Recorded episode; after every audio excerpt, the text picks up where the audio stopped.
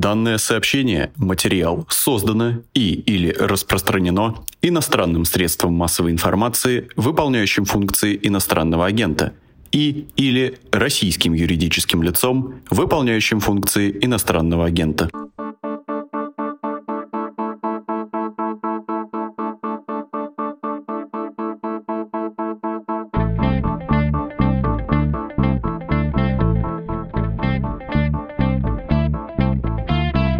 Здравствуйте, у микрофона Владислав Горин. С вами подкаст о новостях, которые долго остаются важными. Слушатель недавно прислал нам письмо с добрыми словами и замечанием, что нам стоит сменить название «Что случилось?», потому что мы говорим не столько о том, что случилось, не о произошедшем, сколько о том, что все это значит.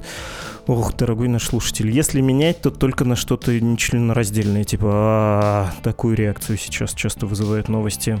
А последних дней. Кризис вокруг Украины, конечно. Перспективы войны, точнее, многочисленные сообщения о ее возможном начале. И хотя у нас уже не один выпуск был на эту тему, кажется, нужно снова объяснить, что происходит, что, собственно, случилось. И главное, почему все это не кончилось. Вроде ведь должно было, причем с наибольшей вероятностью конец этот должен был быть мирным. В общем, попробуем сейчас разобраться, почему снова происходит эскалация и что еще не разрешено в этом конфликте, и кто или что являются движущей силой этого кризиса.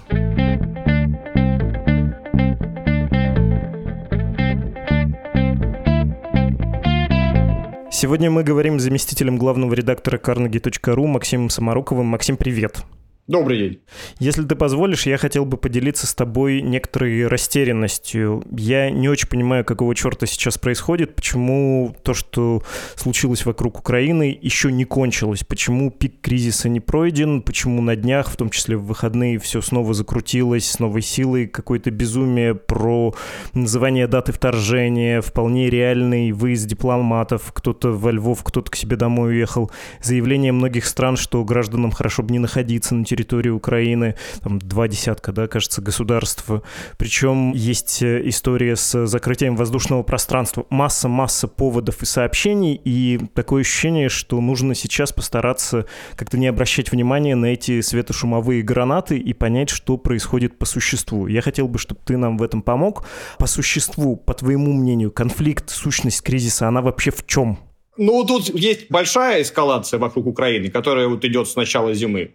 И есть маленькая внутри нее, еще более острая, которая вот то, что ты говоришь о почему вдруг появилась дата начала войны. Да? Дата начала войны появилась после того, как в конце прошлой недели провалились переговоры в нормандском формате президентских представителей, там, советников, неважно, вот у них разные должности, да, но есть какие-то, где Козак, Ермак и э, французы с немцами. Были большие надежды на эту встречу. Она была, по-моему, в четверг. Она продлилась там 9 часов, очень долго разговаривали. И в результате закончилась она плохо, судя по тому, что никакой новой даты переговоров не назначили, ничего достигнуто не было. Козак ушел очень недовольный. И, на мой взгляд, именно это подтолкнуло Соединенные Штаты воспринять ситуацию, что сейчас Россия может как раз напасть потому что тема минских переговоров – это, наверное, один из немногих пунктов, где возможны ультиматумы, да, где возможны переговоры серьезные. Да. Понятно, что Россия выдвинула в прошлом декабре очень много требований, там, включая не пускать Украину в НАТО ни в коем случае, там, и отвести ядерное оружие из других стран на территорию США, и куча всего такого невыполнимого. И вот среди всех этих невыполнимых требований были все-таки требования, которые как бы полувыполнимые. Например, реализовать Минские соглашения. И на Западе это воспринимается так, что, ну, если вы выдвигаете список из требований, где все невозможно, а одно более-менее возможно, скорее всего, вы все это остальное написали, чтобы сконцентрировать максимальное внимание именно на том этом пункте, который все-таки отчасти возможен. И этот пункт – это Минские соглашения. И так как э, никакого прогресса по этому вопросу не вышло, и российская сторона осталась этим очень недовольна, на Западе восприняли это как вполне достаточную причину, чтобы разочароваться в пути дипломатии и начать войну. Вообще я, может быть, нахожусь просто в эм, состоянии инерции такой чувственной и интеллектуальной, но ощущение, я думаю, у меня и у многих наших с тобой сограждан, что сейчас случится катастрофа, его нет. Никто на самом деле не верит в то, что вообще вопрос стоит так, война или не война. Почему кому-то вообще в мире может казаться, что она возможна? Почему так это формулируется? Не знаю, может быть, отвечая на этот вопрос, нужно вообще начать с того, как все это стартовало в конце 2021 года, что было первым, первичным, чьи действия были первичными. И тут я сейчас по алфавиту расставлю эти столицы, не претендую на собственную хронологию. Кто начал-то? Вашингтон, Киев, Москва? Ну, на месте наших граждан я бы не расслаблялся, потому что, на мой взгляд, война вполне возможна. Уже хотя бы потому, что начать войну на Украине может не только Россия. Ее могут начать и всякие другие силы, да, и я бы вообще ни разу не исключал вариант, что война действительно будет. И то, что люди по этому поводу не очень переживают, ну, хорошо. Что переживать? Они все равно от этого ничего не изменят, да, в принципе, довольно логичная позиция. Зачем переживать по поводу того, на что повлиять не можешь? А как все началось? Ну, все началось ну, где-то вот с избрания Байдена, да, вот когда в конце 2020 года Байдена избрали президентом, и у него были не очень хорошая история отношений с президентом Зеленским, потому что президент Зеленский был косвенно связан со всем этим скандалом, который организовал Трамп по поводу зятя Байдена, да.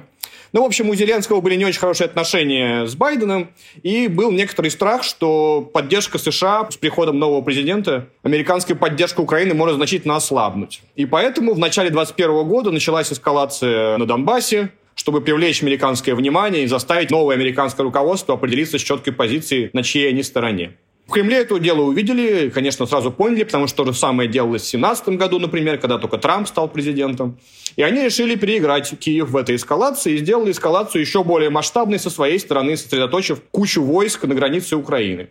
В Америке это увидели, не то чтобы испугались, но восприняли как серьезный повод для беспокойства и решили предложить с Путиным встречу в Женеве, то есть самая встреча в Женеве, которая была в июне этого года. И на этой встрече с американской стороны прозвучало довольно ну, как бы если сводить суть американского предложения, она была в том, что у нас вот есть здесь у Байдена срок на 4 года и полно внутренних проблем, полно проблем с Китаем. Наши российско-американские противоречия слишком глубоки, чтобы их разрешить. Поэтому давайте не будем друг друга лишний раз доставать, отвлекать. И просто каждый из нас сосредоточится на своих там делах, которые у него есть помимо нас друг друга. Да? Такое заявление Америки было воспринято в Кремле как повод для торга что если вы хотите, чтобы мы вас не отвлекали от других дел, давайте проверим, сколько вы можете за это заплатить. Потом еще случился Афганистан, который показал, естественно, что Байден, в принципе, готов платить довольно высокую политическую цену за пересмотр внешнеполитических приоритетов США. Ну и вот к концу года сначала внимание привлекли новые концентрации войск на украинских границах, а потом написали этот, ну как, я не знаю, список требований, да, уж там прям ультиматум это не ультиматум, и этот список требований, по сути, был тем ценником, который предлагалось обсудить для того, чтобы Россия больше не отвлекала США от э, других более важных дел. И сейчас мы его обсуждаем. Естественно, США не хотят его платить полностью, поэтому они на российскую эскалацию отвечают своей эскалацией. Постоянно рассказывают про войну, говорят, что восторжение сегодня-завтра. Это такой любимый американский способ вытащить противника на публику и заставить оправдываться.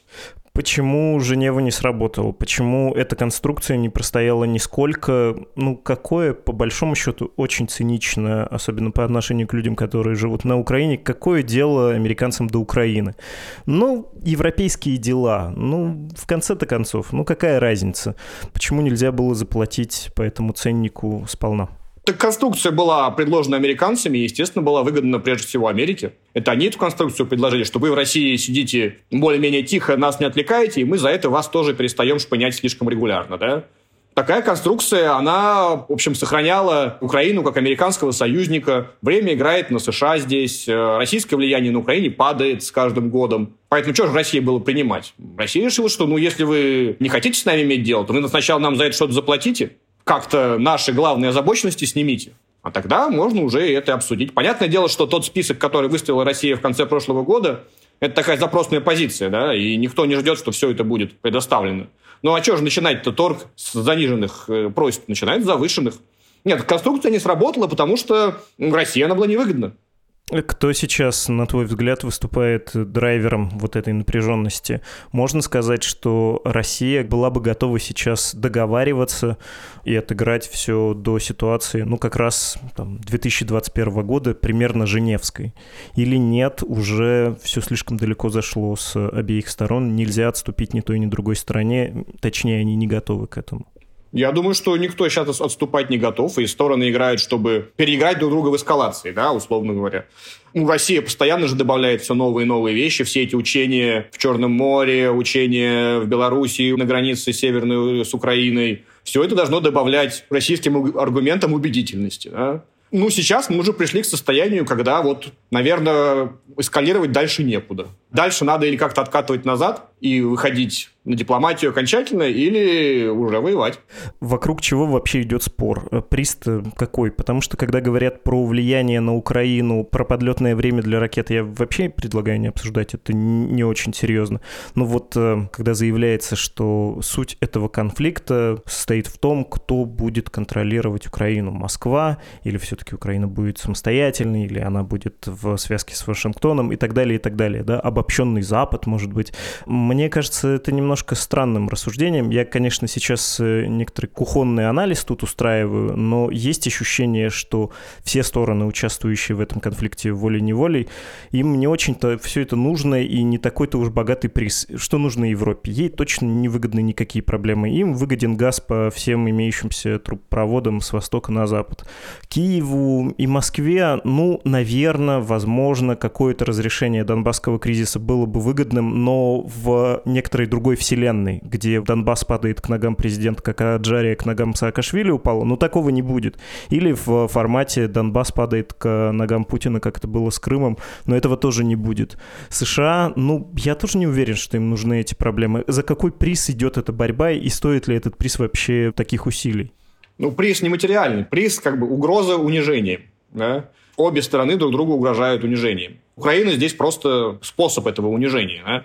С одной стороны, если после того, как США много лет говорили о том, как они поддерживают украинскую независимость, ее путь на Запад, ее там, суверенитет и прочие отдельный национальный проект от России и тому подобные вещи, ее свободу выбирать тот военный альянс, куда она хочет вступить, после всех этих риторических инвестиций вдруг окажется, что Россия нападает на Украину и, например, ее оккупирует полностью, и США ничего по этому поводу не делают, кроме там каких-нибудь санкций очередных, это, конечно, будет очень серьезным ударом вообще по международной репутации США, по возможности доверять США как великой державе, которая не бросает своих слов на ветер. Да? Когда вы столько лет рассказываете, что вы вот готовы это делать и защищать там, и гарантировать такие-то принципы, но потом оказывается, что ничего вы этого не готовы на самом деле, это не очень приятно, да, это унизительно. И точно так же США сейчас ставят Россию в ситуацию, когда, ну вот вы выдвинули ультиматум, а мы вам скажем нет. И что вы будете делать?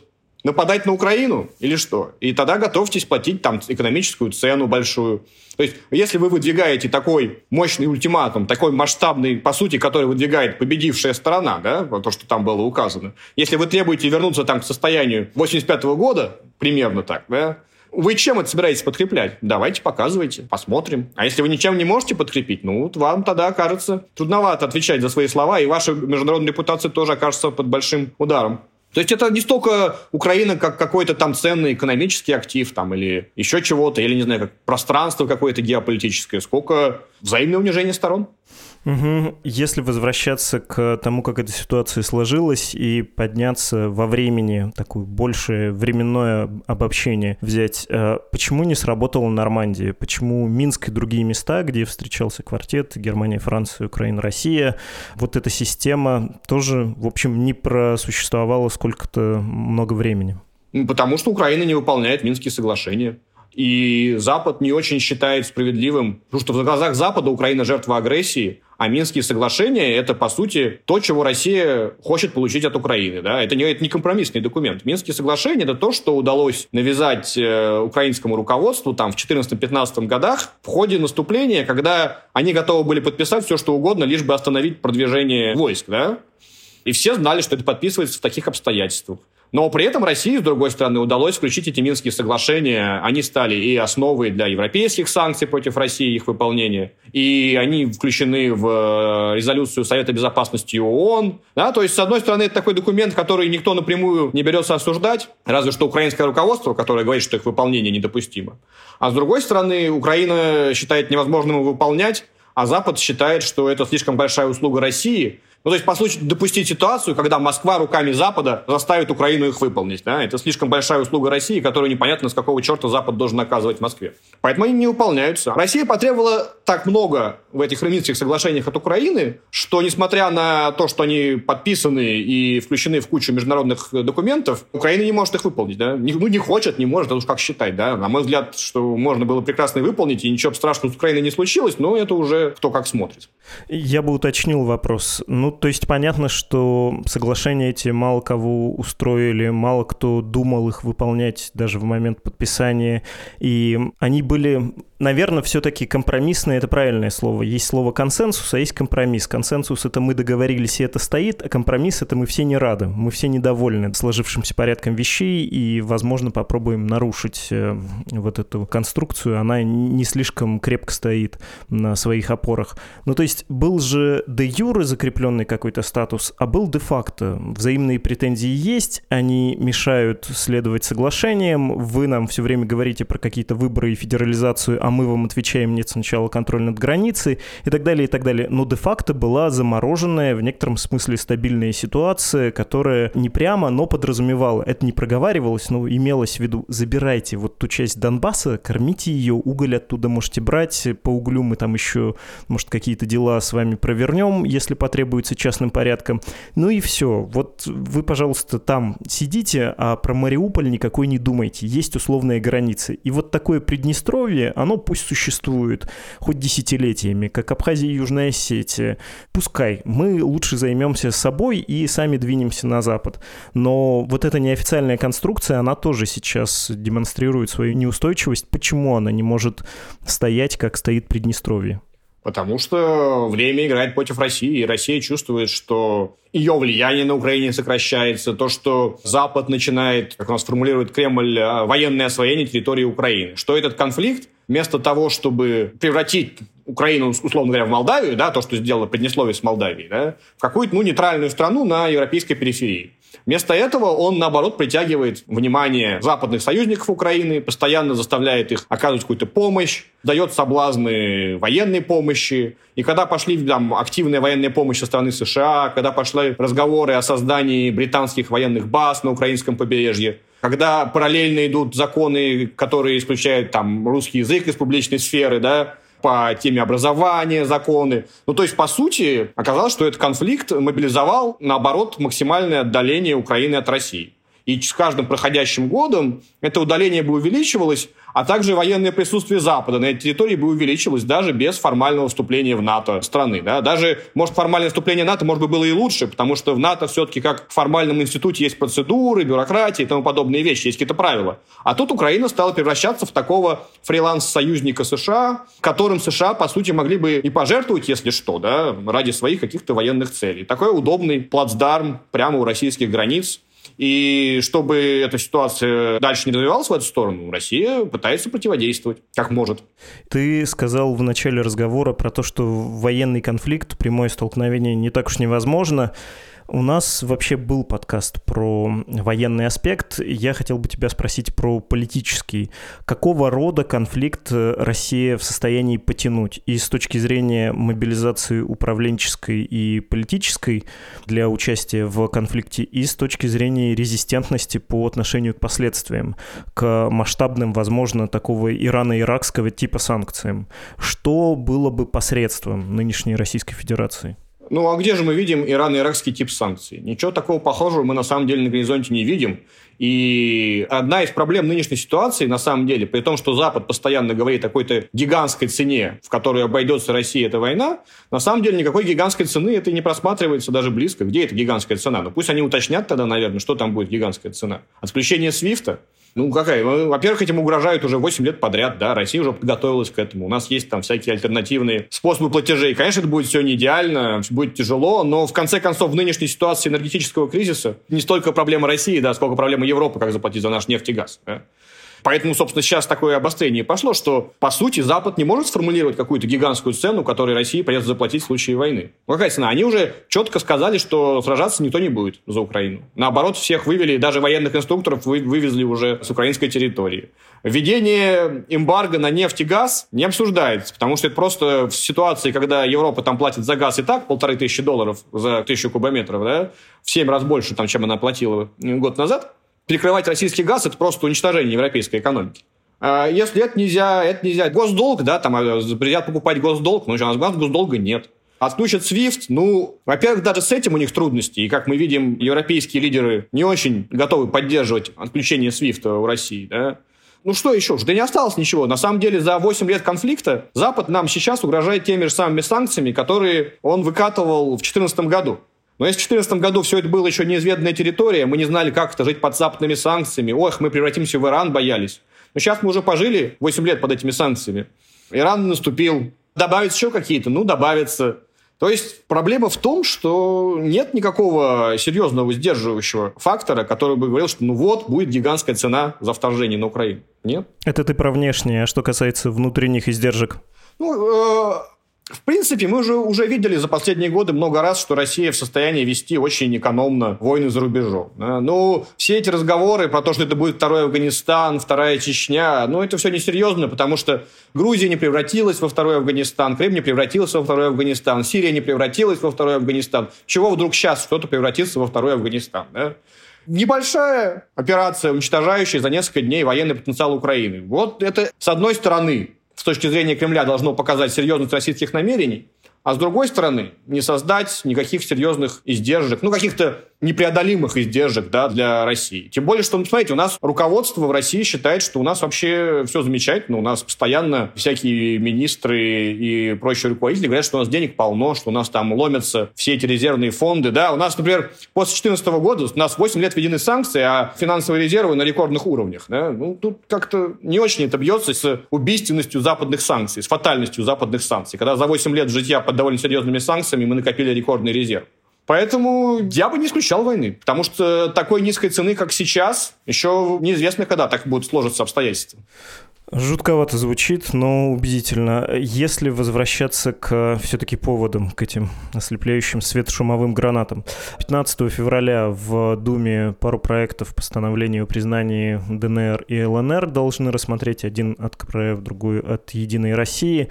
Это сейчас важная точка в развитии конфликтного процесса? Или тебе кажется, что это формальность и, ну, признают независимыми странами, ну, не признают, ну, какая разница?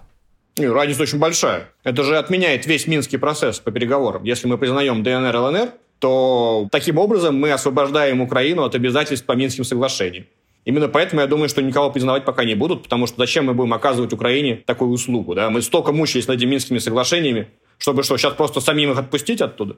Это была такая ловушка, куда Украину довольно сложно было загнать.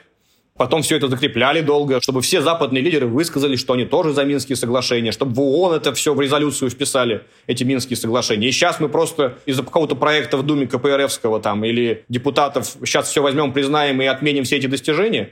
Ну, это как-то не очень оптимальный вариант, на мой взгляд. Скорее, мне кажется, здесь дело в том, что просто сейчас тема эскалации главная, да, и затмевающая все остальное, и разные элементы российского режима пытаются в этом принять участие. Это легко быть Лавровым, да, на коне, когда ты министр иностранных дел, сидишь на всех этих переговорах и троллишь британских министров на тему Воронежа. Да, тут ты прямо сверкаешь. А другим тоже хочется попасть куда-то на первые полосы, чтобы про них вспомнили и публика, и высшее руководство страны. Ну вот Дума старается... Как Дума еще может принять участие в этой эскалации? Да? Как она может доказать свою готовность к самым радикальным шагам и свою полную лояльность и готовность защищать Россию до последнего? Вот они стараются, они придумали эту штуку с признанием ДНР и ЛНР. Но мне кажется, что это признание ничего России не дает, зато многого лишает. Поэтому не очень понятно, зачем это делать.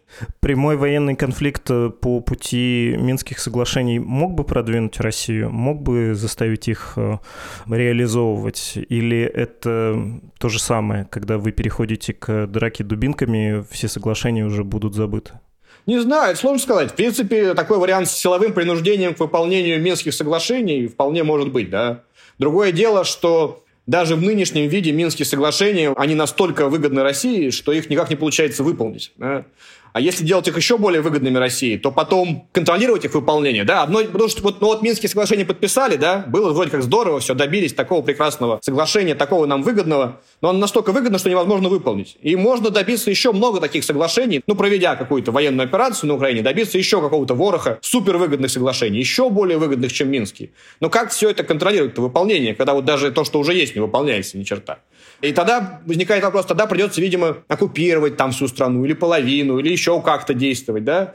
То есть тут неочевидные вещи. Самый простой вариант – это просто уничтожить военный потенциал Украины, доказать серьезность российских намерений и вернуться к тем же самым переговорам, которые начались в декабре по поводу вот этих вот гарантий безопасности. Да? Ну вот показать, что мы говорим всерьез. Мы готовы применять военную силу. Мы готовы вас унижать болезненными поражениями ваших союзников. Вы уже посмотрели на это, поэтому давайте обсуждать снова, теперь уже всерьез. А то раньше вы как-то очень легкомысленно относились к нашим требованиям.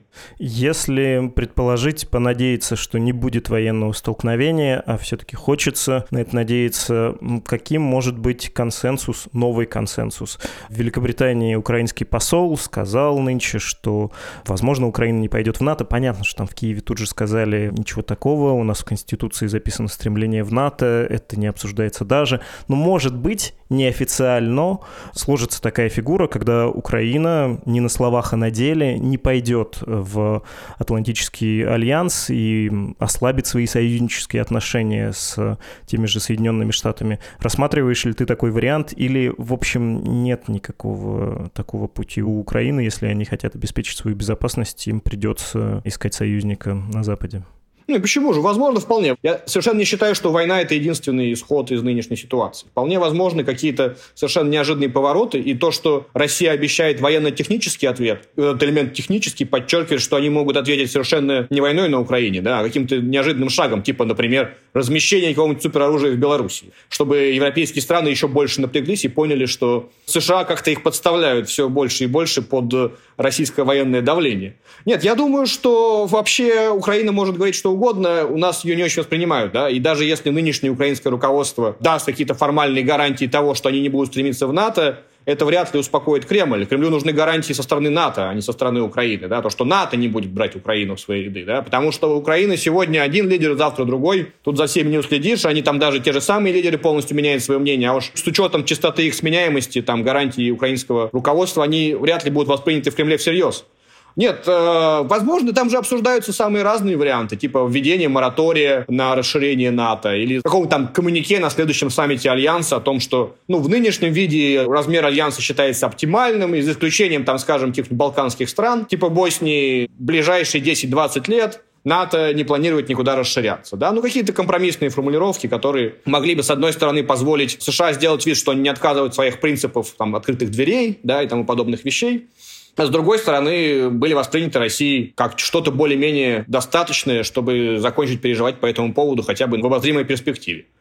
Да, возможно такое. Я не исключаю по-прежнему. Мало того, ну, как мы слышим даже от украинского руководства, что значительная его часть воспринимает все вот эти вот западные тревожные заявления о том, что завтра война, как способ заставить Украину пойти на большие уступки России, да, потому что заставить ее идти просто так на уступки это неудобно, а вот если эти уступки будут восприняты как спасение от войны, надвигающейся, да, то это будут уже какие-то более психологически приемлемые уступки. То, тоже вполне себе вариант. Да. Э, пока просто стороны повышают напряжение, да, но в какой-то момент его придется начать снижать, и тут э, очень сложно предсказать, Вряд ли вообще сейчас кто-то знает, в какой момент именно это произойдет и какую именно форму примет это снижение. Последний вопрос. Он такого несколько украинофильского свойства. Я, в общем, знал, что есть такая точка зрения, очень распространенная на Украине, и можно понять людей из страны, которая чувствует себя воюющей, да, в общем, во многом воюющей является. Но последней каплей стало интервью на «Медузе» с депутатом Верховной Рады Дмитрием Гуриным. Мой коллега Дмитрий Карцев э, брал это интервью интервью. Меня, если честно, поразило, насколько это не подразумевающая никаких оговорок точка зрения там про то, что вот мы здесь должны стать буквально по Макиавелли такой крепостью, которую слишком дорого брать. И поставки оружия, которые уже идут и в связи с нынешним кризисом подразморозились, они нам в этом помогут, и для России слишком крупными будут издержки для конфликтов с нами. Веришь ты в такой сценарий? Кажется ли он тебе рационально обоснованным? Потому что, повторюсь, на Украине это очень популярная точка зрения, но кажется, там надо делать поправку на положение дел в стране и на положение самой страны в мире. Я в такой вариант не верю. И нынешний кризис случился именно потому, что в Кремле поняли, вернее, США им прямым текстом об этом сказали, что, ну, в общем, Украина все менее интересна Соединенным Штатам. Кто будет делать из Украины крепость? Для того, чтобы делать из Украины крепость, США должны воспринимать Россию как главного своего противника, приоритетного. Того именно, с кем надо бороться любыми силами, и именно на борьбу с которым надо тратить все ресурсы направлять. Да? Тогда из Украины, конечно, нужно делать крепость. Но эта ситуация не такая. Наоборот, с каждым годом интерес США к Украине падает, противники находятся в совершенно другом месте, и Нынешний кризис начался именно с того, что США захотели сократить, по крайней мере, количество ресурсов и внимания, которые они тратят на это направление, и переориентировать их на Китай и Тихий океан. Да? Поэтому все тенденции идут в обратную сторону. Поэтому как же она станет крепостью? Кто ее сделает этой крепостью? Сами? Ну, сами вряд ли, потому что экономически просто недостаточно ресурсов. Да? А интерес со стороны Запада превращать Украину в такую крепость мы видим все меньше и меньше. Спасибо. Мы говорили с заместителем главного редактора carnegie.ru Максимом Самаруковым.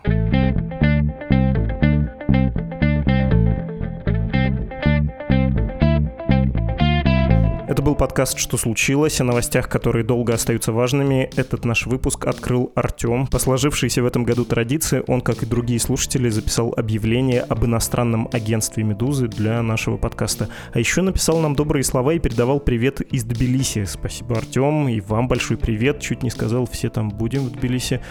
А, ну, надеюсь, только в отпуске, ненадолго. Не как многие журналисты переедем туда.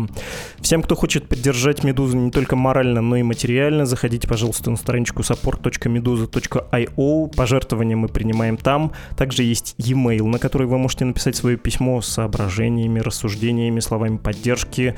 Адрес следующий, подкаст собакамедуза.io и подпись, точнее подписи, редактор и ведущий подкаста Владислав Горин, редактор и продюсер Лор Суслова, автор музыки Виктор Давыдов и весь отдел дизайна «Медузы». До завтра! thank you